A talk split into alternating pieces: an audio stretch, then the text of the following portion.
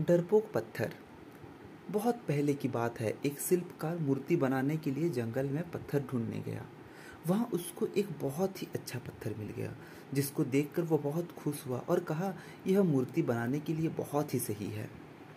जब वह आ रहा था तो उसको एक और पत्थर मिला। उसने उस पत्थर को भी अपने साथ ले लिया। घर जाकर उसने पत्थर को उठाकर अपने औजारों से उस पर कारीगरी करनी शुरू कर दी। औजारों की चोट जब पत्थर पर हुई तो वह पत्थर पत्थर बोलने लगा कि मुझको छोड़ दो, इससे मुझे बहुत दर्द हो रहा है। अगर तुम मुझ पर चोट करोगे तो मैं बिखर कर अलग हो जाऊँगा। तुम किसी और पत्थर पर मूर्ति बना लो। पत्थर की बातें सुनकर शिल्पकार को दया आ गई। उसने पत्थर को छोड़ दिया और दूसरे पत्थर को लेकर मूर्ति बनाने लगा। वह पत्थर कुछ नहीं बोला। कुछ समय में शिल्पकार ने उस पत्थर से बहुत अच्छी भगवान की मूर्ति बना दी।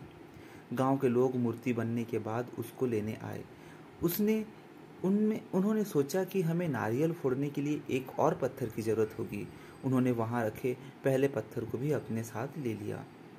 मूर्ति को ले जाकर उन्होंने मंदिर में सजा दिया और उसके सामने उसी पत्थर को रख दिया। अब जब भी कोई व्यक्ति मंदिर में दर्शन करने आता तो मूर्ति को फूलों से पूजा करता, दूध में स्नान कराता और उस पत्थर पर नारियल फोड़ता था। जब लोग उस पत्थर पर नारियल फोड़ते तो बहुत परेशान होता।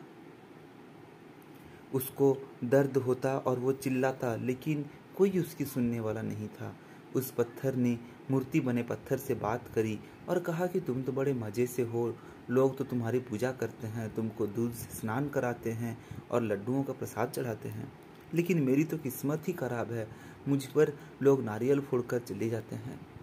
इस पर मूर्ति बने पत्थर ने कहा कि जब शिल्पकार तुम पर कारीगरी कर रहा था, यदि तुम उस समय उसको नहीं रोकते तो आज मेरी जगह तुम होते। लेकिन तुमने आसान रास्ता चुना, इसलिए अभी तुम दुख उठा रहे हो। उस पत्थर को मूर्ति बने पत्थर की बात समझ आ गई थी। उसने कहा कि अब से मैं कभी भी शिकायत नहीं करूँगा। उसके बाद लोग आकर उस पर नारियल फूटते।